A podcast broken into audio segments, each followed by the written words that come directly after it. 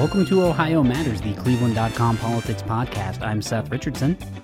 I'm Mary Kilpatrick. And I'm Andrew Tobias. And as always, thanks for tuning in. Special thanks to the Cleveland Public Library for helping us out with this podcast, giving us the equipment, giving us the room to use. We really appreciate all the hard work that they do for us. If you haven't yet, be sure to subscribe to this podcast, and when you do that, rate and review us. It helps other people find this podcast.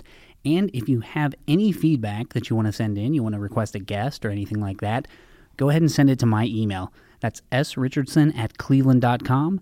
Again, that's srichardson at cleveland.com. This week on Ohio Matters, we are joined by a special guest host, federal courts reporter Eric Heisig. Eric, thanks for joining us this week. We really appreciated it. Thank you for having me. Pulling in the, the, the heavy hitters. We are. That's Good what to we're see doing. you, Eric. So the reason that we're having Eric on the show is because it's the 10 year anniversary of the Cuyahoga County corruption scandal that saw uh, really just a wide range of crimes being committed by uh, county government officials. It shook a lot of uh, it shook up government a lot in Cuyahoga County and really had some effects statewide. And we really wanted to have kind of not only a retrospective, but have a couple of uh, people in the know come on and uh, talk about the the interesting aspects and sort of the effects. So, uh, Eric, could you go ahead and give us just kind of a rundown of what the corruption scandal was? Sure. Um, the corruption scandal was pretty much prompted by a federal investigation undertaken by the FBI and the IRS here in Cleveland.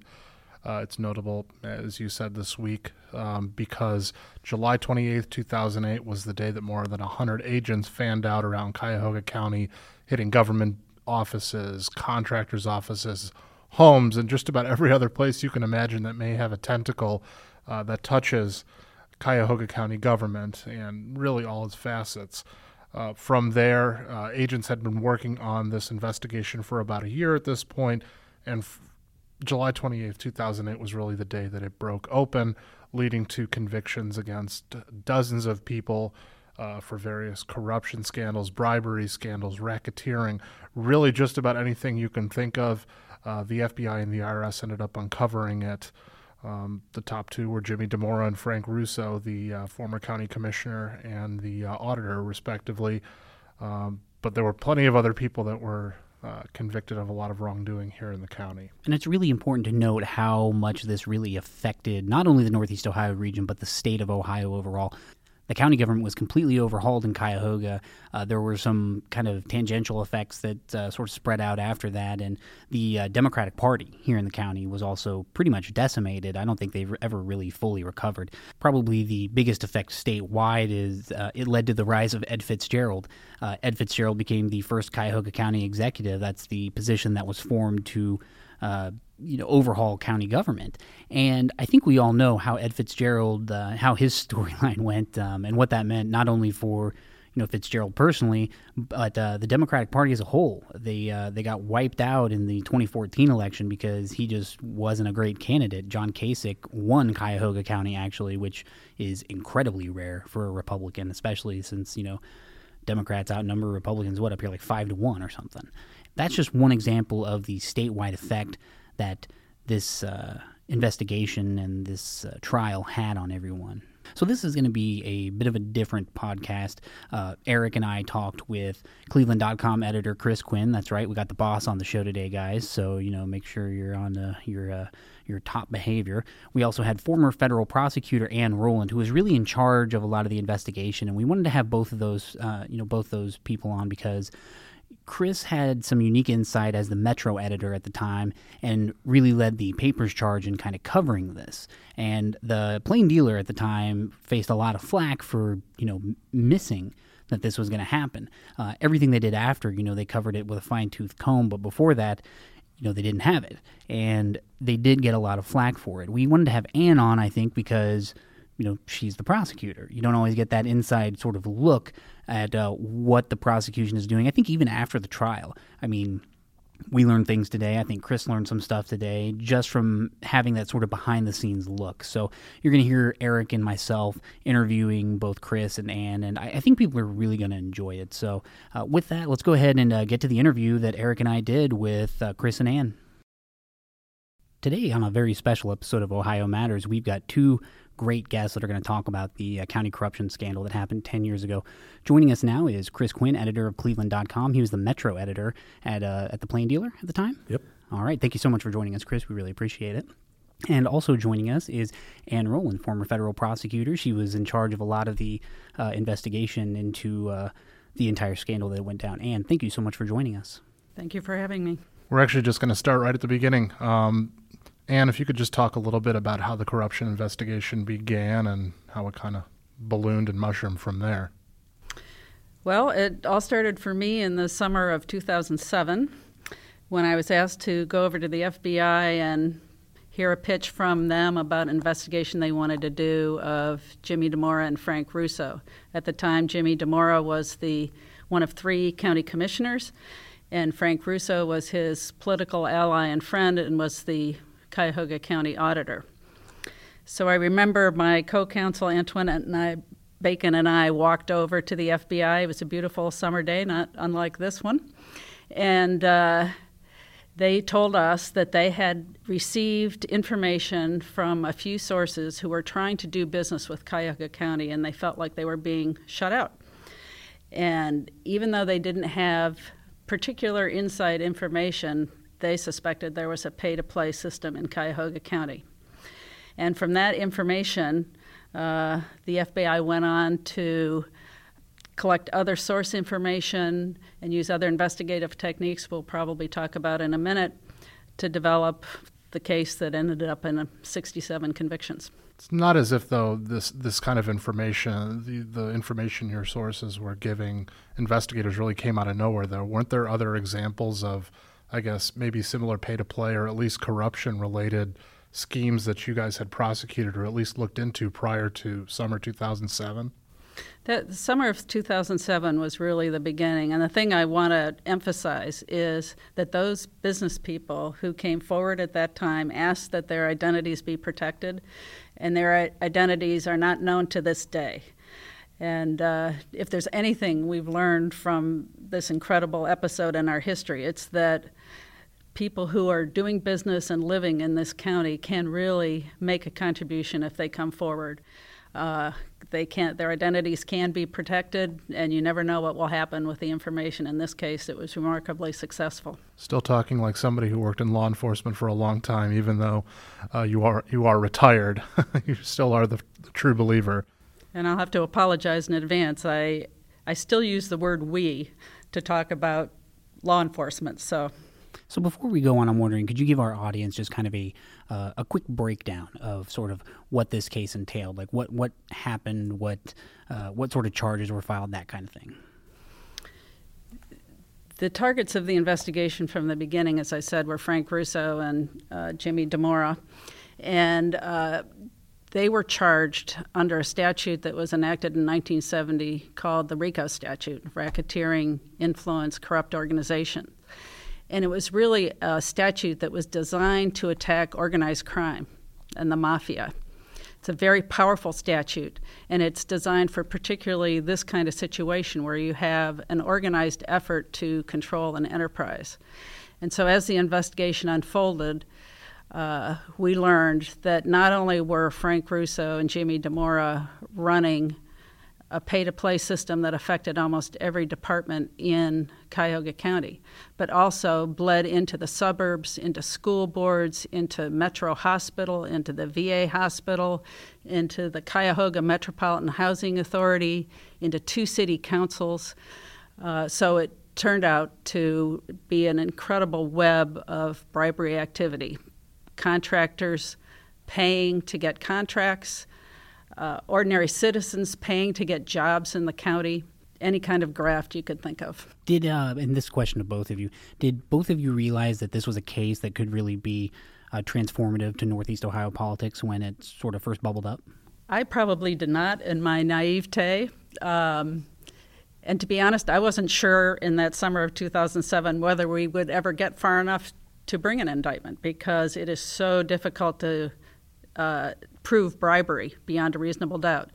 You have to prove three things. You have to prove that somebody uh, provided a thing of value to a public official, that it was an exchange for an official act and that an official act was promised or performed.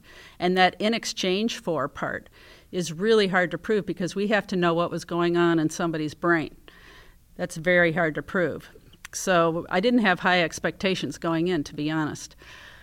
By the time Chris Quinn heard about it on July 28, 2008, uh, because I don't think we had any leaks prior to that time. I might be wrong. No. Um, we had been working hard for a year. We'd been up on wiretaps for nine months, and we were executing search warrants in about 18 locations. So I guess I can pass it to Chris then to say what he knew. well, there, you know, there were a couple of things about that time. Before this b- broke out into the public consciousness in July, th- these guys had gotten loose in how they behaved because they'd gone so long with this behavior. So, so by the beginning of 2008, we had a relatively new editor at the Plain Dealer, and Susan Goldberg, um, and she just got a sense when she came in something was wrong in county, uh, and so we had started to invest some time in looking at patronage in Russo's office and some other things. N- no idea of of what the, the prosecutors would ultimately do. Um, on that day in July, as, as, the scope of this became, I mean, the agents were popping up all over the place. I mean, we just kept hearing more places they were raiding. It was clear this was big, you know. And and and I was trying to remember last night when we when we knew. Do we know that first day that it was about Russo and Dimora? We knew early. I just can't remember. It was the first day. Um, that that that you don't invest that kind of uh, effort in in serving subpoenas and raids unless it's big. When we really knew how big it was was when the documents started to pop and and schemes would start being laid out. Um, we were doing a lot of interpreting of search warrants, and I got to say, in the media, we were very grateful for the way the federal prosecutors provided lots of detail in every document they filed because the devil was in these details, and you know it was a every time one of these things would land, we'd have almost a, a, you know a 12 people pulling it apart to identify all of the new schemes that were being laid out and how they might have played. So, it, it, I guess my answer would be it didn't take long after that that day, the raids, for it to be clear this could be transformative. And if I may, I wanted to comment on what Chris just mentioned about the Plain Dealer series on patronage in the county in the spring of 2008 because unbeknownst to them, they were actually helping us quite a bit in the investigation. We, uh, when we first started hearing on the wiretap that some of our targets were being contacted by the plain dealer for the story on patronage, we thought, oh my gosh, this is the end of the wiretap. They're going to suspect that there's a law enforcement investigation. They're going to stop talking on the phone. We're going to lose all this great conversation we were getting. But to the contrary, what they did was start worrying out loud about specifics that the plain dealer might uncover. Uh, and there was one particular call that I'm recalling uh, where Frank Russo is worrying about the uh, employment a- application of Joe Gallucci, who we hadn't really been focusing on, and it turned out it was one of the counts in the indictment.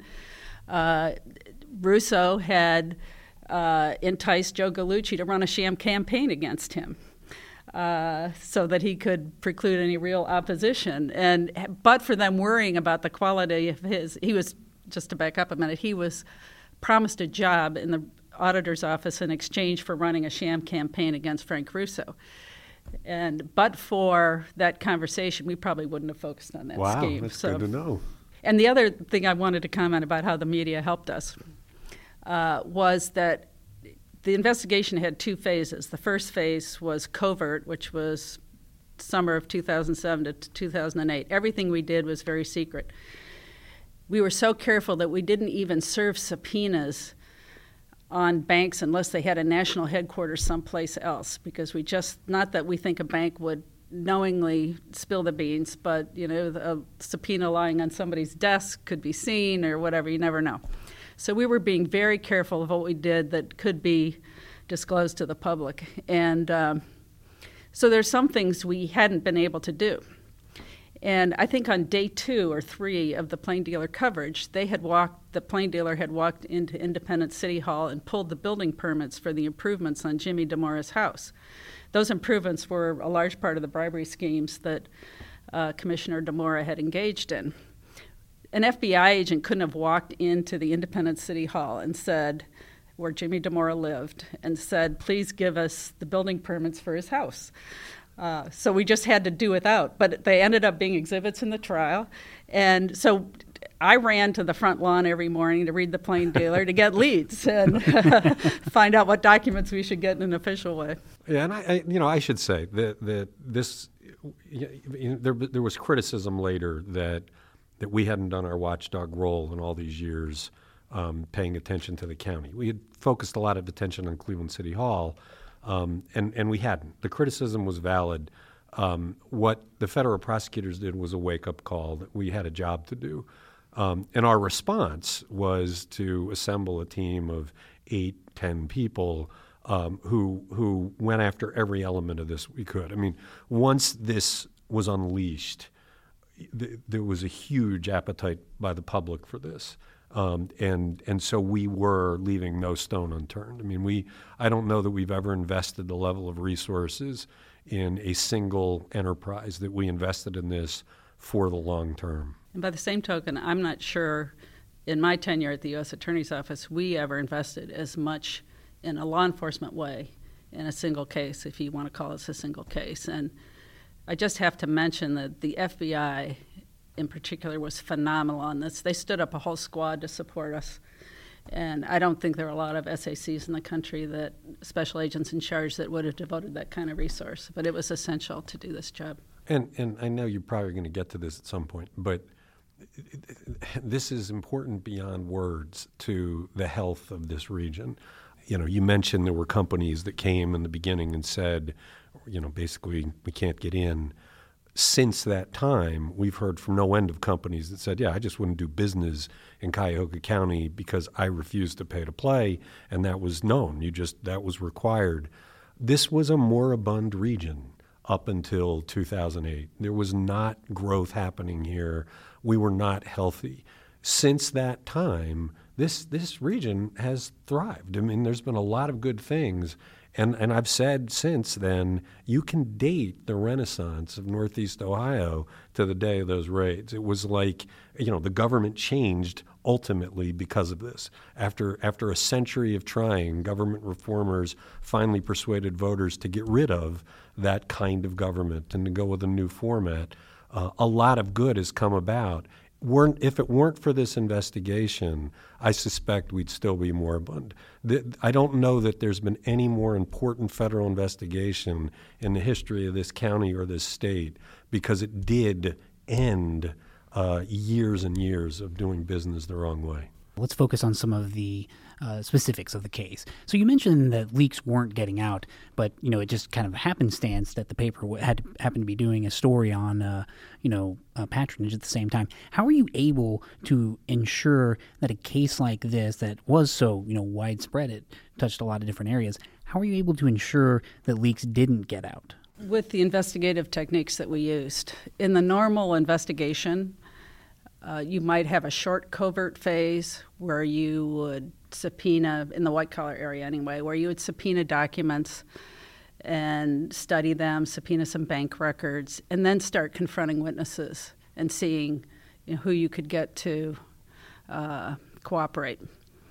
In this case, we knew because of the insular nature of the relationships that Jimmy Dimora and Frank Russo had with the contractors who were bribing them that we weren't going to be able to break into that inner circle, or as they used called themselves, the A team, uh, without using a wiretap. They, that became pretty clear pretty early. And so um, our first several months effort was geared toward establishing probable cause. It's a tough burden in the federal system, but establishing probable cause that these conspirators who were engaged in ongoing criminal activity of the type that you can use a wiretap for, it's not every crime, that they were using a particular phone line to do it, uh, and that traditional methods of investigation were unavailable to us. So it's a tough burden. And not only do we have to get approval from a judge ultimately in order to do a wiretap, but first we have to go through probably a more rigorous screening at the Department of Justice in Washington in order to get permission to apply for a wiretap. And so that that's the way we were able to do it. And we really did not do much at all in the way of other traditional investigation while that wiretap was going on. We did some things. We did some trash pulls, you know, where we'd go and pick up somebody's trash and see what they're throwing out. Um, we did a lot of, uh, and I say we, this was the FBI and the IRS, an incredible team of people.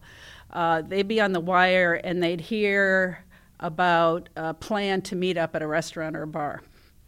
They would dispatch undercover agents to go and do surveillance of that uh, meeting so that they could overhear in the restaurant what they couldn't hear on the phone because they weren't talking on the phone.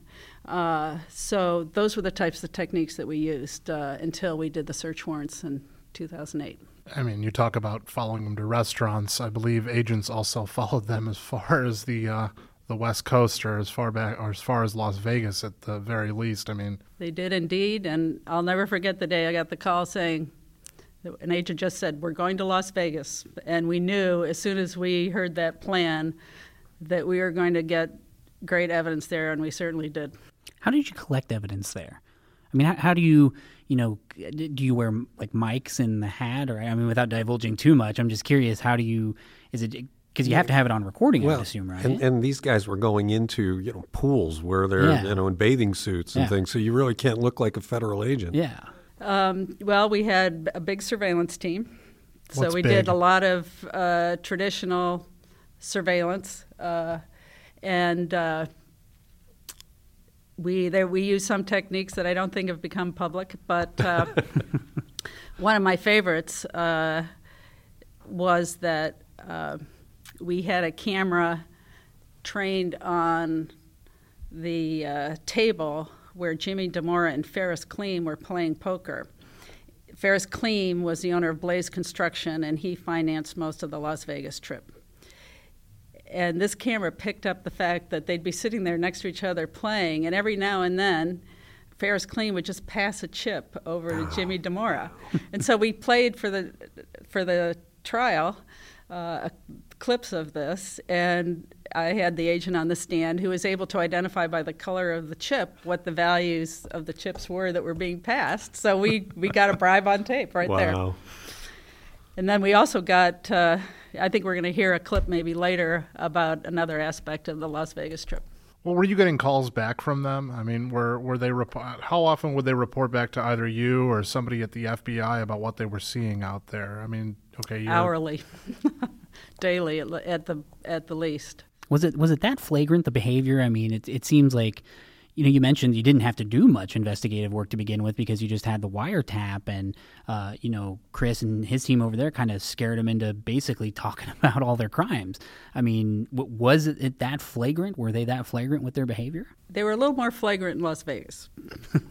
it's interesting. The wiretaps were essential, but they were only one piece to prove what we had to prove. Uh, and uh, if you went through scheme by scheme, you would see that you know, a lot of the schemes also required uh, a lot of digging into documents, which we could only do after uh, we became uh, overt, and uh, witness testimony and other types of investigation. So the, the story wasn't exclusively in the wiretaps. They were still somewhat careful, and I think we're going to hear some examples of that. They were still somewhat careful on the phone.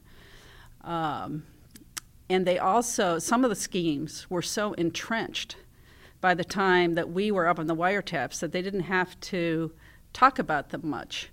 And, and one of those schemes was the, I think, the biggest scheme, scheme of the case, which hasn't gotten a lot of attention because Frank Russo pleaded guilty, but his scheme involving the appraisal of commercial real estate in terms of financial harm to the county was the biggest. I think we estimated the harm at $11 million. The contracts were worth about $21 million. But this involved cash kickbacks through a law firm to Frank Russo in exchange for these uh, commercial appraisal contracts. And uh, by the time we were up in the wiretap, it, it was so entrenched that there was no discussion about it. Uh, Frank Russo would meet one of his employees, Sandy Klimkowski, in a coffee shop, and the money would change hands on a regular basis. I believe we have a clip that we're going to play. Yeah, we were going to pull you back into just um, somewhere a little more salacious. I know we're talking about one of the largest schemes in the corruption probe. But as you said, you were getting reports back, I think, just about every hour, as you said, from Vegas about what they were seeing. I mean, did anything come as a surprise? Was it par for the course? Like we knew that this was going to happen when they went out there. I well, mean, for example, when when Jimmy went up with the prostitute, that that you didn't go out to Vegas knowing that was going to happen.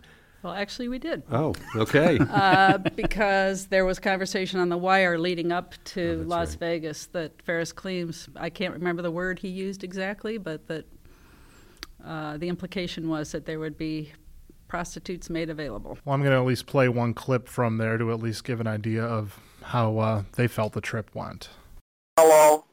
You understand that I getting calls from all over Vegas now. I mean, I, I cannot be associated with you anymore.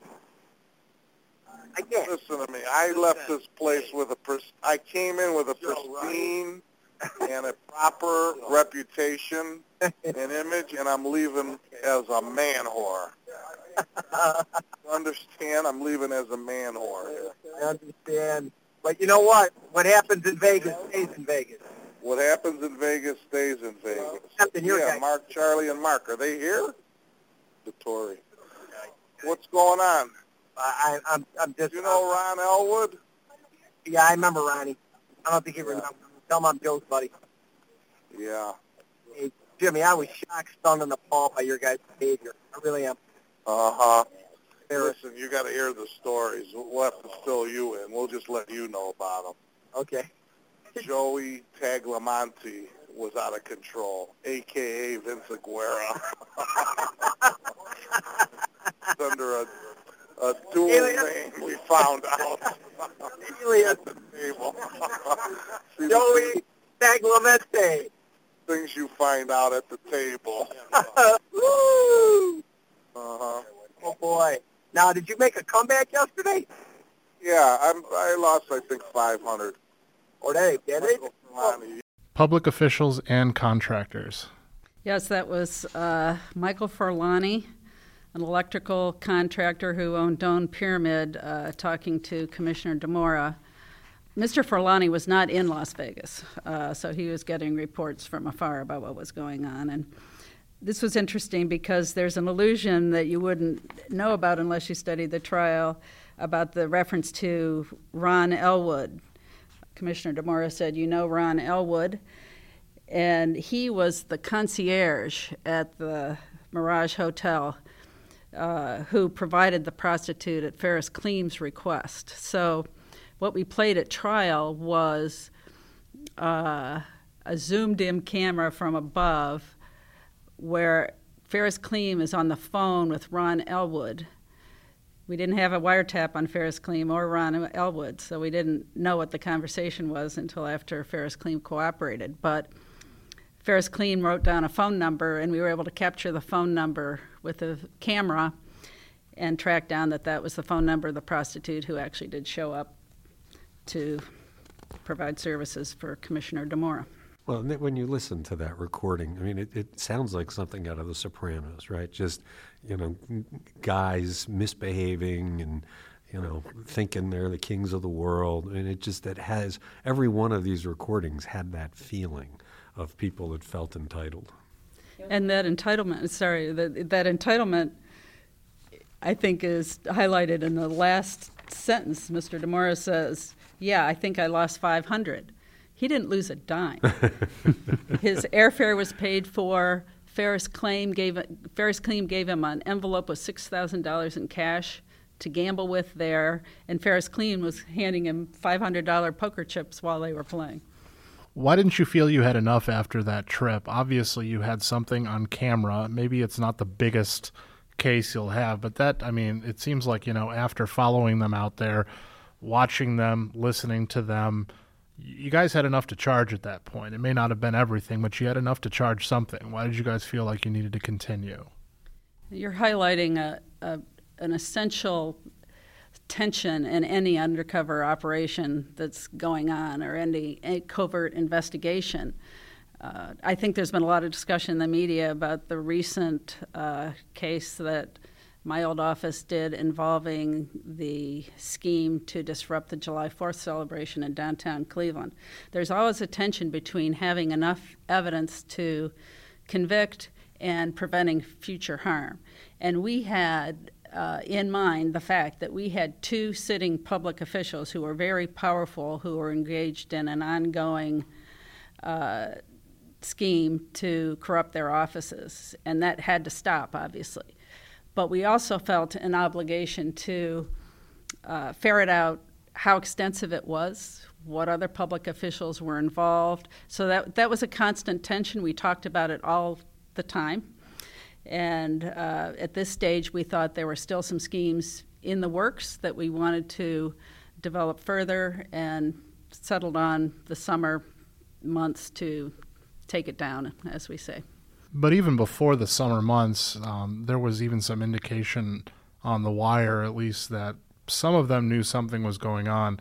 I believe the clip I'm about to play, I believe, came after uh, Steve Pumper was arrested. That's my Greg Henson. Hello. Hey. Hey. Um, I'm, I'm, we're on our way down. I just wanted you to think we were still home. Okay, good. Um, if Ricky gets there, just pull him aside, talk to him for a minute. I know. The the mother told me yesterday. You know what that is all about, don't you? Well, it's a tri- don't it's a talk trick. on the phone. Don't talk on All the right, phone. all right, all All right. And by the way, Pat called me too. Oh, Okay. you're Uh, kidding. Yeah. Is it that guy? Uh, no, but the last name name it. He doesn't think it's that first name. They think it's Oh. Mark. Oh, But uh, I'll tell you that story too. He explained it to me. Uh, yeah. Said it came from the Plain Dealer. Oh, this is sick. Yeah. We'll All right. talk to Ricky and you tell me when I see you. Bye bye. So even even you know in all of that, there seemed to already be some concern on their part that you know something was afoot, even if they didn't know exactly what was going on. Is that right? That's very true. And uh, the we didn't arrest uh, Pumper. We actually just confronted him. Uh, but that is doing what we call tickling the wire. We wanted to provoke a response, and so we settled on the Friday before Memorial Day weekend to approach Steve Pumper on a separate scheme and see what's transpired.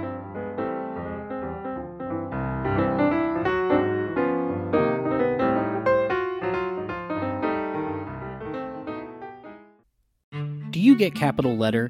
It's the must have daily read for State House happenings. Five mornings a week, Cleveland.com provides a daily intelligence briefing filled with succinct, timely information. It's perfect for people, businesses, and organizations that care about decisions made by lawmakers, the governor, and all of state government. From breaking news to rumblings in the rotunda, if you're not getting Capitol Letter, you're missing out. For more information, visit cleveland.com slash capitol letter. That's cleveland.com slash C A P I T O L L E T T E R. Hello? What are you doing? Oh, what the fuck? I'm doing nothing. I'm trying to make calls, make a living. Help my friends make more money than they already got. Right, Kara says I got more important things to do. right now. By the way, I got to think about Oh, mail. Kara. Why didn't you have me? T- I could have took care of visiting Kara to keep her from being bored while you were out of town. I got to think of a male name now. Listen to me. Public service is my motto. I know it is. Public servant. That's I'm a public. Public. I'm at her beck and call. A good Uh-huh. male name, Jimmy. What the? F- Jimmy Pumper. That sounds good to me. What you call it? Michael saying Michael Pumper. I don't know what to do. Oh, we look at him. Uh, you don't want him looking like that guy. I know. Kid's a wreck. Kid is Say, a here's wreck. who you're named after. You want a role model, not a fucking uh, delinquent like him. I agree. I agree. Chris, July 28th, 2008, I think you referenced this earlier. That's when agents fanned out. Was it 175, Ann? Is that my understanding? It was over 100. I'm not sure it was 175, but yeah, might have been. As Metro editor, how were you uh, finding out, or how was it kind of trickling in uh, what was exactly going on that day. Yeah, we're going. You know, we're going back ten years. So it, it, it, it's. I I have a, a vague recollection that there was a there was a group that had massed somewhere um, that somebody from the public had seen. You know, because they were dressed for the for the job. Um, so so early in the day, we knew something was up, but it was very quick that it started to pop like popcorn. They were showing up here, they were showing up there, and so you know, I can't remember what time of the day this would have been, but there was a point in the day where we realized something bigger than normal was going on. And so we started sending out. I mean, I don't think there was a news reporter in the room that day that wasn't working that story in some way, shape, or form. And again, I don't remember exactly when we figured out it was Dimora and Russo, but it was early. Did it seem at the time like? Did you have an inkling of who it might be, or what, could it just be anyone? I mean, I guess I'm trying to get a feel No, for what it- it- politics was like around it, here. It, it, it did become clear. I mean, when you said we were getting the independence records on day three uh, for Jimmy Dimora, um, I mean, that shows evidence that we're looking at improvements to his house by day three. I, I recall, I can't remember if it was uh, who it was, uh, if it was John Caniglia or um, one of the other reporters. Somebody tapped into it, or Mike Tobin. I, I think he was still with us then before he went to you guys. Um, somebody got clued in that this was Dimora and Russo, and that just turned everything upside down. And look, you got to understand who these guys were. Uh, Chris Evans did a really good profile on the way they had commanded this area. They were just good old boys showing up, partiers, um, uh, and you know everybody everybody loved them. They were great guys, and that's the way they went around. You know, once once the clue was them, everything, you know, all eyes were were turned toward what are they about. We just started tearing into it. And then when, when, when once the, how, how quickly were the search warrant affidavits unsealed? When, when did the record finally start to show up? Do you remember? Well, the affidavits, um, I don't think ever were totally unsealed, but um, I think my recollection is you focused in on Commissioner Dimora and Auditor Russo within hours because we were searching their houses and we were at the administration building searching their offices. So it didn't Yeah, take. That's what, yeah. I, I think you were clued in pretty quickly to that. Because the county workers weren't allowed in that section, so they were out, right. Correct. I think they were on the street, weren't they? Yeah, yeah, Yeah. okay. That's would have been would have been the way. But and I think you pieced together a lot from grand jury subpoenas that were also served the same day, which is a common law enforcement technique. And um, When they're served on government agencies, they become public records. exactly And we started to piece together what they were looking for. right, and y- basically it was a list of names, and so that gave you a good starting point, I think. And Not you- that that was our intention, but we had to We found it very helpful. And you had an idea, though. I mean, you guys must have had conversations of the FBI prosecutors that this was going to go public that day. Um, was that something where you guys literally just had to say, we're comfortable at this point with everybody knowing? Uh, you, you were just talking about a year's worth of investigations um, being done in a covert manner, so nothing would leak out. Uh, why was it okay at this point for things to break out into the open? Yeah, we were comfortable that we would be able to make a case on Auditor Russo and Commissioner Dimora by the time we executed the search warrants. But I still recall I was in the command center at the FBI starting at about six o'clock that morning, and the searches started at nine. And th- there was a moment, probably about quarter to nine, when there was a little pause in the action. And even though in my brain I knew we were going to make a case, I had this sort of gut wrenching moment where I thought, we are about to turn this city upside down and we'd better deliver. And luckily, we were able to, uh, in a way that I never predicted would be as broad as it was. But You, you had mentioned earlier you were um, that that push pull of of stopping them before they do more harm. The minute this went public, there was a microscope on everything they did. I mean, they were pretty hostile in their meetings going forward. Did you feel like going public public like that would at least stop the bleeding? That they would they would behave better, or did you sense even after that they were continuing to do bad things? Obviously, the hope is that it would stop on a dime.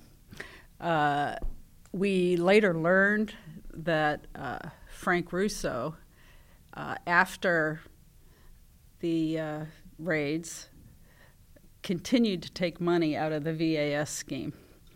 Uh, a few more payments happened. So we didn't stop it totally on a dime, but I'd like to think that uh, we had an impact.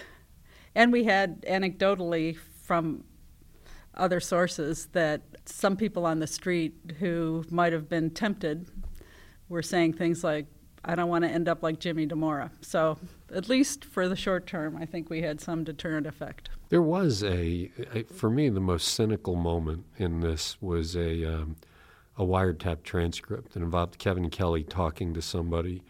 Um, and he was basically explaining, we don't have any more money for you know kickbacks right now, but we have the human services tax coming up, and that'll give us the money machine again. And you, you actually had him talking about we got to get this tax passed to fund the corruption machine, and yeah, that was staggering because the health and human services tax is what goes for, for Metro Health and taking care of indigent patients and things. And you had these top officials scheming to just siphon away the money. What kind of space did your brain occupy that day? Was it like shock? Was it, oh, this was inevitable? What? No, when a big story like that breaks, all you're thinking about is getting it. I mean, just making sure you're everywhere. And every reporter in the room wanted a piece of this. I mean, this was this was clearly going to be big and uh, you know, so on that first day, it's crisis. Let's get let's get everything we can, and then in the ensuing days, you start to get more organized about how we're going to attack this. Once you get the any name that came up, any business that was named, what contracts did they have with the county? How, you know, how long have they been doing business? And, and it just became a methodical attack. I, I, really, the the documents filed by the prosecutors over the next few years were very illuminating. I mean, they, they would include not not all of them do this in every case, but but when you had transcripts of the nature I've just discussed, those kinds of things would be included, and the public got a really strong picture of exactly what was being investigated here, and there was a huge appetite for this. But you're still talking about, I guess, even from a reporting perspective, everything you could put together. I mean, even when you were able to stop and maybe take a little stock of everything that's coming in. Um, you obviously didn't know about the FBI investigation, but you had done reporting on this. Once you kind of realized the breadth of everything was going on, even from a visceral perspective, what's going through your head? Yeah, this is this is the biggest case we've seen in many many years. You know, Doug Clifton had been the editor before Susan Goldberg, um, and he sent me a note sometime after this blew up, um, and he basically said, "I knew it. I wanted to look at these guys, and, and I had been dissuaded from doing so, but I knew it. I knew that there was something there, and I think it was regret that that he hadn't assigned a team to dig into it um, on his own because we, we we hadn't been paying attention. This was very good for journalism in Cleveland. It was a reminder of the role of watchdog. Um, you know, right now there's an investigation going on in the county of a much smaller nature, and people are saying, "Why is that such big news?" And it's like because you can never go back to the way it was. You have to be vigilant. That's the duty now is to make sure we don't go backwards. And after, or even that day, I believe you started meeting with either targets, subjects, witnesses of the investigation, and that went on for how many years after that? I mean, for a long time. For a long time. As you guys did these proffers, as you read, I guess the the investigative files from the FBI, was there even a sense from everybody you were talking to that? Uh, not that necessarily they knew where they were targeted, but that this was just the way it was done in Cuyahoga County. It's been this way for years. This is how you get things done. We know that that's what we need to do to either get a contract, to get business, to get somebody's ear. I mean, was there? Did you get that sense when you're talking to people that this is just the way it is? It, with some of the witnesses, yes. Um, the I'm glad you mentioned Kevin Kelly because from listening to The Wire, the agents determined that the first person we were going to approach is Kevin Kelly. He was kind of a Jimmy Dimora wannabe. He was in training to take over that role, in our view. And it was clear that he knew a lot and he was very intelligent. He had a way with the words. And so um, they, the, the lead agents, Chris Oliver and Mike Massey, were the ones who approached Kevin Kelly that morning. And indeed, he flipped almost immediately. It took him 24 hours to get an attorney, and the next day we were starting a four day debriefing of him. And he had a phenomenal memory, and he just went scheme by scheme by scheme, schemes we didn't know about. and it, it really became the blueprint for a big part of the investigation. Um, and my partner, Antoinette Bacon, and I participated in all of these debriefings uh, because we wanted to assess firsthand how they would be as witnesses. We were the ones who had to make the recommendation of what kind of plea agreement to enter into with them, what kind of sentence we thought was appropriate. So, the degree of their contrition, the their honesty, their credibility, um, were all factors that we had to take into consideration. The other one that stands out in my mind as a very chilling proffer that I participated in was uh, Bruce Zaganini who was an attorney with the law firm that funneled the bribes to Russo in connection with the commercial appraisal contract. And he methodically, this lawyer, this former prosecutor, who was in a firm of other former prosecutors, all four members of that firm were participating, um, just went step by step on how they, uh, the bank transactions they used to get the cash, how they got it back to Frank Russo it was just chilling. Yeah, the other thing, if you think about the months that follow the, the July 28th, it just keeps building. I mean, you know, as more and more documents are being filed in court, the, the breadth of the schemes, and yet Jimmy Dimora is not under arrest. Frank Russo is not under arrest. Um, the distaste this community had for those guys by the time they were getting indicted, it was it was huge. I mean, people wanted to see those guys in handcuffs. They the, the, the, this it was clear they, they had done bad things. You had to go to trial. You had to go through the process, but the evidence was clear. Um, it took a long time to get there. When when when did those indictments come down? Well, um, they were indicted in the fall of 2010, so it took two uh, two years for us to get those uh, indictments through. But in the meantime, we had been building, building, building, and we had kind of a mantra in the office because as you can imagine, there were leads coming in from everywhere that could have distracted us. And uh, one of the agents came up with the term of uh, RICO pyramid. We're going to focus on the RICO pyramid. In other words, we were only going to work on schemes that would ultimately get us to the tip of the pyramid, which was uh, Dimora and Russo.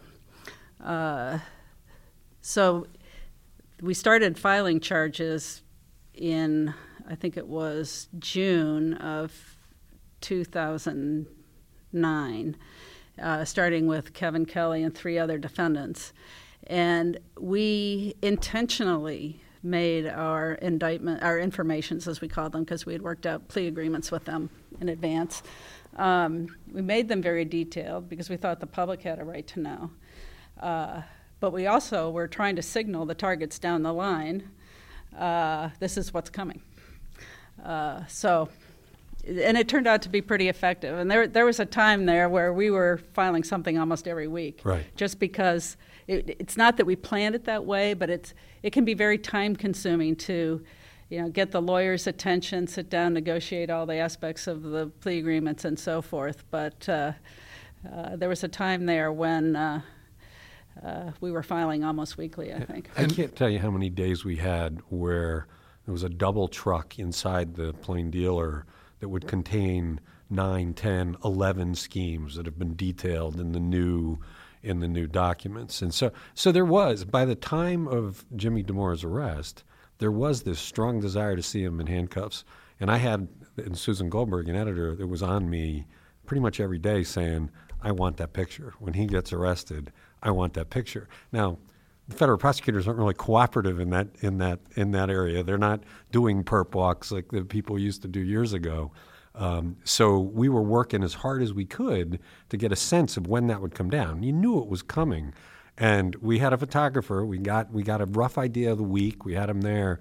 There was about a second and a half where you could actually see Jimmy Dimora in handcuffs, and he was the only guy that got it. And so I kept my job because we got the photo. well, and to you know symbolize how you did keep your job. Now it's on display outside your Yeah, right. office. in life size, life size. It's a, it's a huge photo. Uh, It's the first thing I saw when I got hired here. That's Actually, actually the first thing that was explained to me, like when I was walking around the room. so. yeah. Well, and I was worried when that photo came out because I thought we had a leak. And how could they have known to sit on Jimmy Dimora's house that morning? And it was explained to me later that we had filed the information on Frank Russo because he had made a last minute decision to plead guilty. So we had filed the information on Frank Russo. We had to pull him out of the indictment, filed the information about a week before to maybe 10 days. So I think you were, I'm gathering that you were guessing that given the pace that we usually do things, that maybe the time was right. Well, you don't know. We were out there a whole bunch of mornings. Oh, we we were reading tea leaves every week. It, it probably for I don't know five six weeks leading up to that. We'd we'd see something and think, oh, so this is coming. And so a photographer would spend the next three mornings hanging out out there. Uh, It was just we weren't there every day, but it was just it was blind luck that we got that in the end. And- throughout all, and throughout it all, Ann, I mean, you you are probably the best example of a federal prosecutor just saying no comment, no comment. I think it really came from you, no comment. I mean, and, and we're talking about two years from the raids becoming public to you know Jimmy Dimora being indicted, you know, a, a myriad of other cases being filed, no comment. And those attacks on you kind of got personal. I mean, Jimmy was a gregarious man, and he would, you know, he would talk bad about anybody he thought was going to attack him. I mean, how did you know, you say no comment, but obviously they're talking about you. How did you react to that? I mean, you've been a prosecutor for 28 years, but, you know, 38. Uh, at that point, 28. okay, true, true. Uh, yeah, the, those attacks didn't bother me one bit. Uh, and one of the benefits of being a prosecutor is we get to talk through our official record. We speak through our indictments. And uh, it was no problem saying no comment. In fact, it uh, came up at my retirement party. They gave me a little compendium of newspaper articles about my cases, and they said 90% of them say Ann Rowland said no comment. It was. You're right, though. It was. It was caustic as as the pressure was building on him. He was still a sitting commissioner, um, and and he and some of his fellow commissioners actually stood by him during this period. We were s- surprised by that, um, but but he would he would be ugly with reporters who would go to the meetings to ask questions and. Um, I mean, he was very insulting to the people involved, and is, still is to this day. I mean, he's still very bitter about it.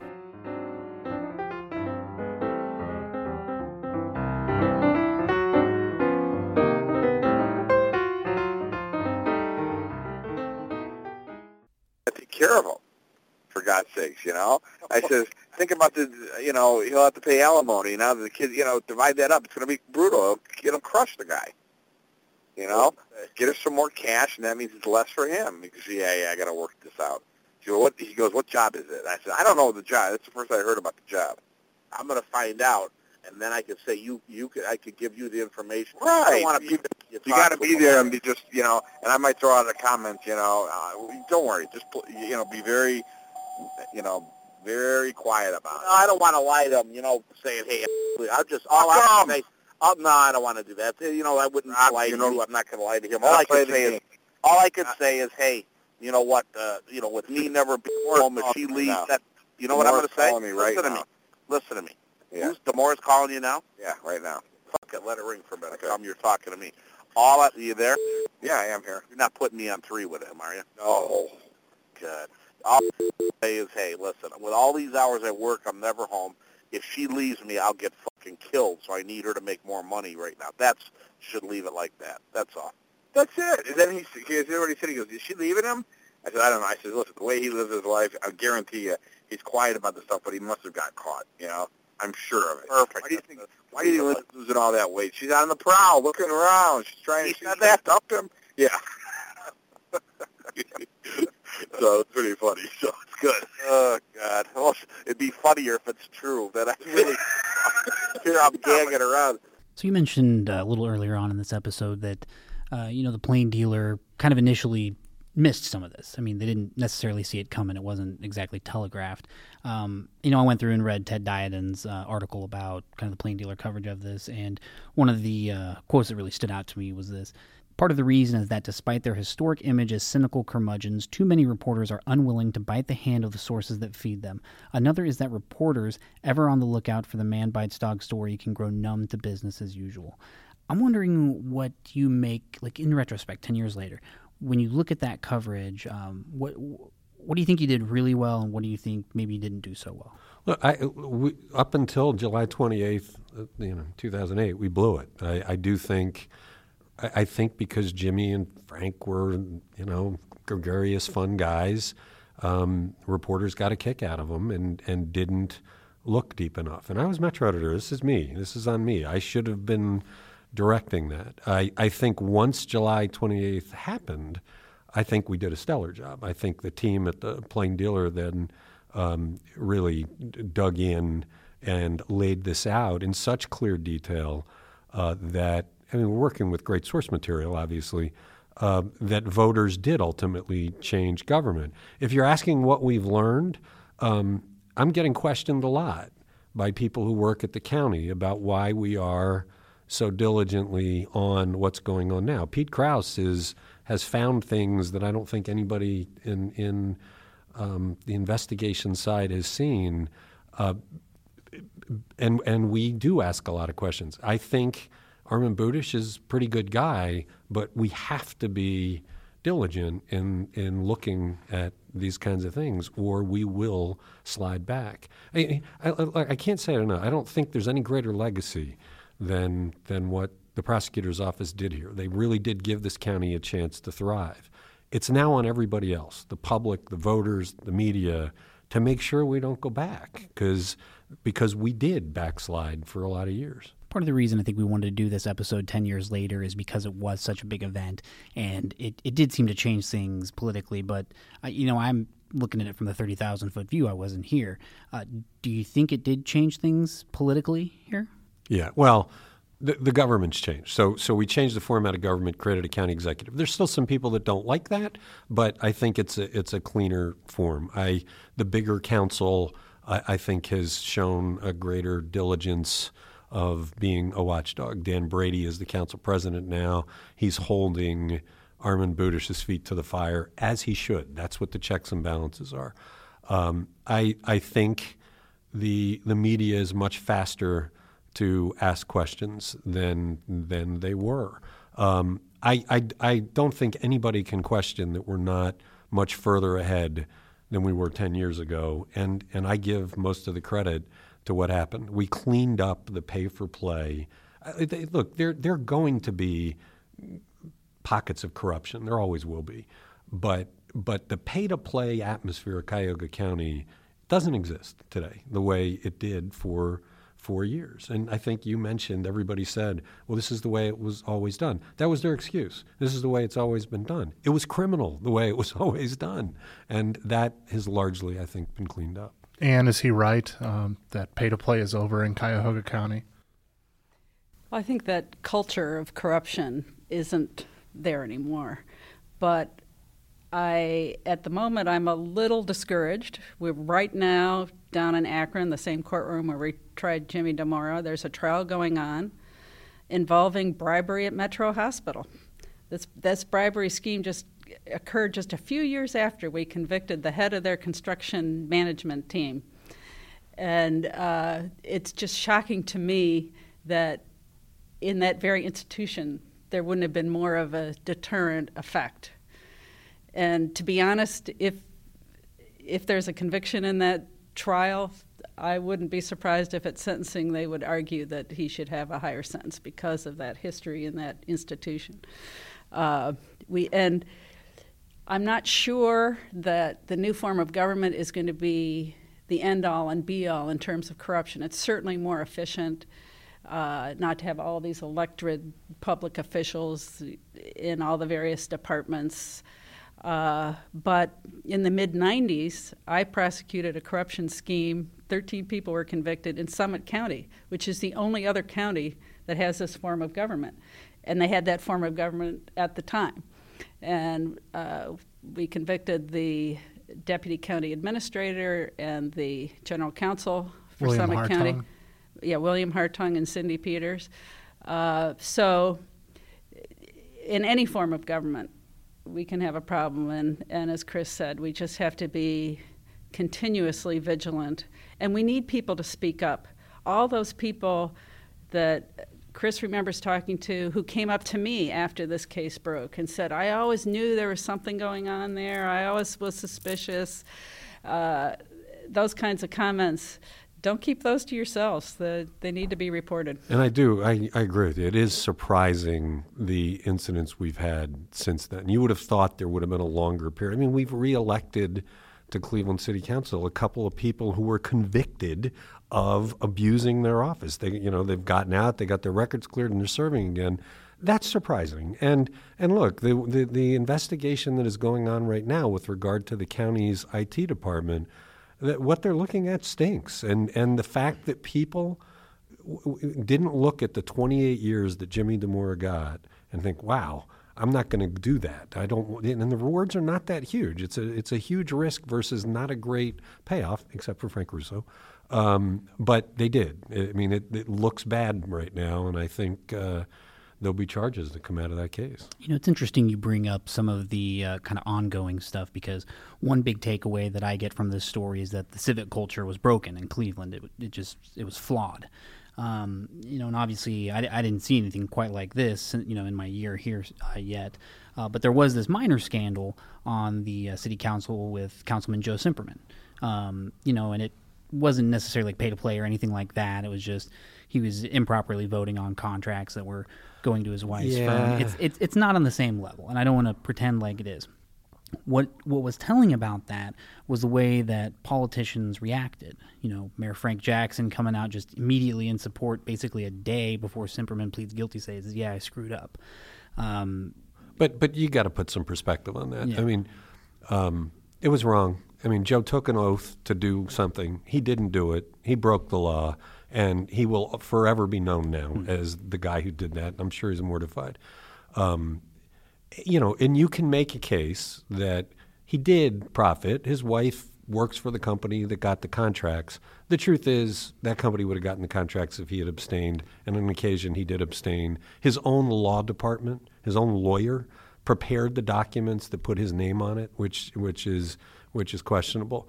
Um, it was distressing to see the number of people that came out right away and and stood by him.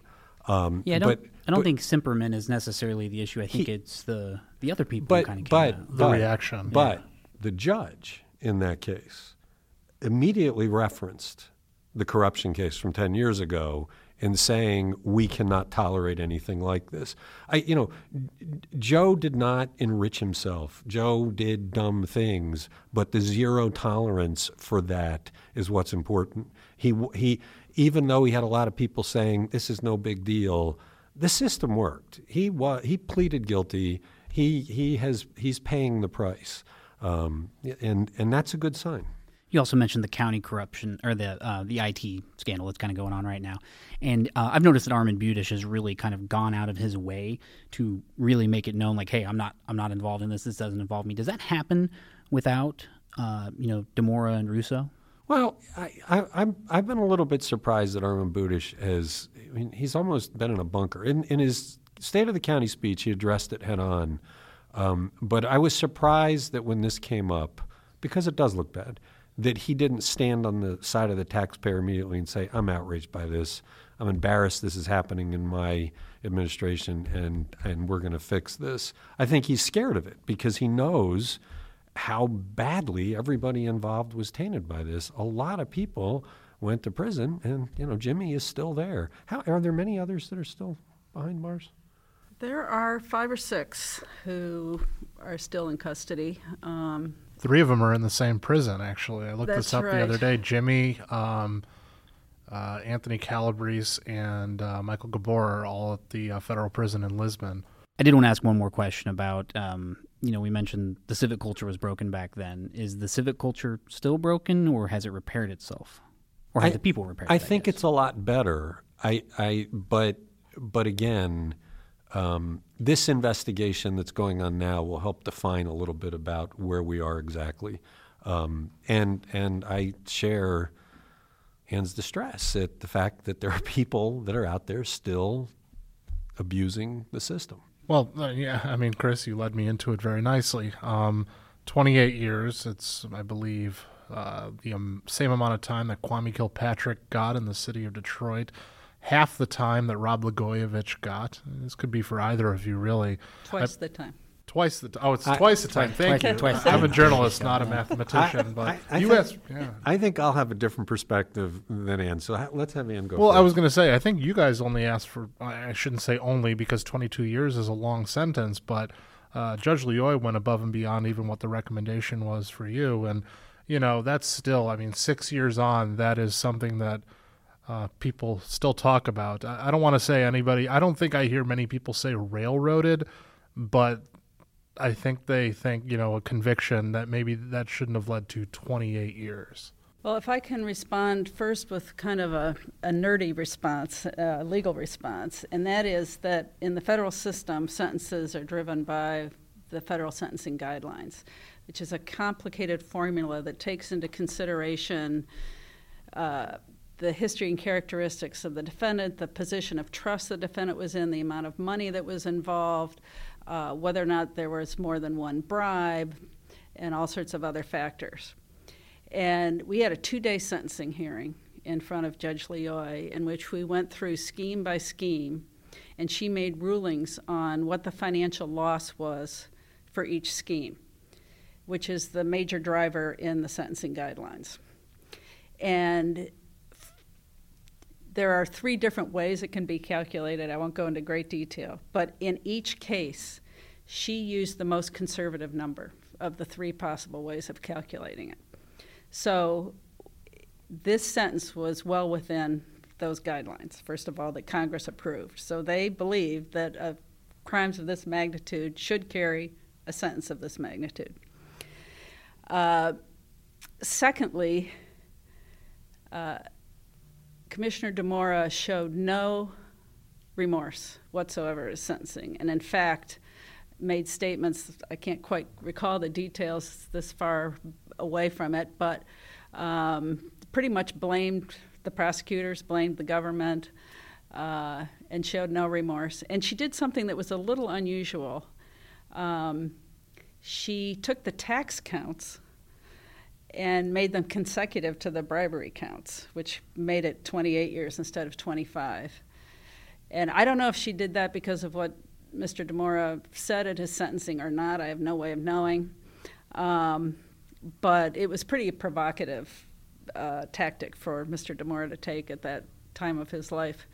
Um, and I would point out that this was not, as was reported once in a while, uh, the longest sentence in American history for a public, political corruption case. There was a judge in Pennsylvania who got 28 years also in 2011 for taking a million dollars in exchange for some juvenile court uh, prison contracts. So it's merely tied. So he's in a three way tie for the longest right. with Kwame Kilpatrick. But when you look at the fact that he was uh, in charge of an enterprise that affected so many governmental functions. I mean, I have never seen a corruption case that was so broad. There are some that involve more money, but never this many schemes that, that I have ever seen. And I, I think that's worth uh, making note of. And as Chris points out, probably had an incredible effect for a decade on the economic life of this county. Nobody can calculate the damage that was done. It's probably impossible to do. But the fact that we're engaged in a renaissance, as Chris indicates, since the date of these raids, would indicate that Frank Russo and Jimmy Dimora have to take part of that responsibility. And, and really, I, I, my feeling on this, because there are people that debate this hotly, he didn't kill anybody, he didn't rape anybody, he's serving this incredibly long sentence. What he did was abuse the public trust and have people lose faith in their government. He ran for this office. He wanted this job. He went to the people and said, I want to operate this enterprise that is about public service and immediately set about turning it to his own profit. Those sentences should be big because the message has to be sent to others that if you abuse the public trust and you disillusion the populace, It's a big cost. Dimora recently kind of made a plea for a pardon, at least a public plea. I don't think he made like an official plea. Uh, do you think there's any chance of that happening? Well, now that I'm allowed to uh, speculate on such things, um, I, the only thing I'll say about that is that in prior administrations, the pardon power, which is an absolute, unreviewable power of the president, was exercised with a lot of deliberation. and I participated in these meetings where a, a pardon application would come in to the president, the pardon attorney staff in Washington would review it, send it out to the U.S. Attorney's Office for review. We would get the judge's opinion, who presided over the case. Uh, we would respond in writing, and there'd be a careful deliberation about whether this person uh, was treated unfairly and was going to suffer uh, permanent repercussions from the conviction. And none of that seems to be going on now.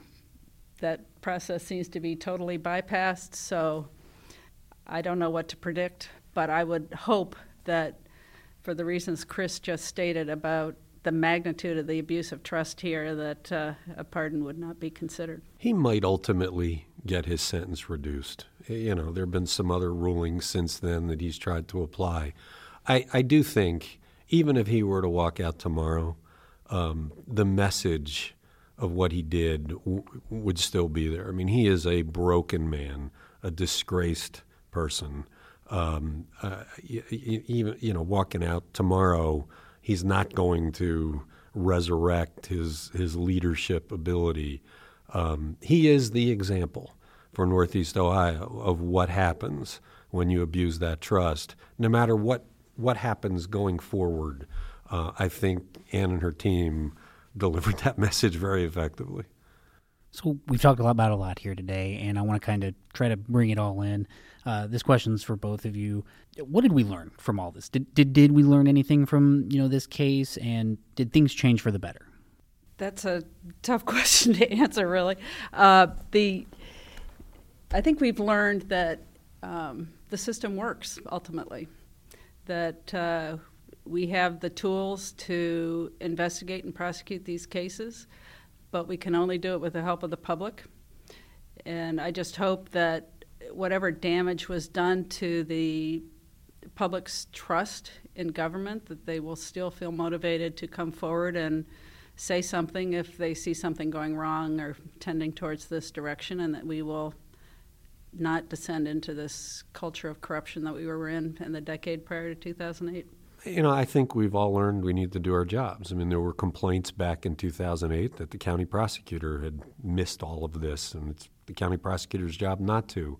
The current case is being investigated by a team of the federal investigators and the county prosecutor. I think the, county, the current county prosecutor learned a lesson. He was around back then. Um, I think the media, not just not just the the Plain Dealer Cleveland.com, I think all of the media learned that they need to fulfill their watchdog role. Um, everybody needs to be vigilant, and the voters can should should be just as vigilant as everybody else, and, and elect people um, who who they believe will be honest in office. The minute we stop, the minute we start stop fulfilling our duties, we will descend back into a an ugly system. Well, thank you both for, so much for joining us, Ann. Really appreciate you having the show. And Chris, thank you again. Good to be here. Thank you.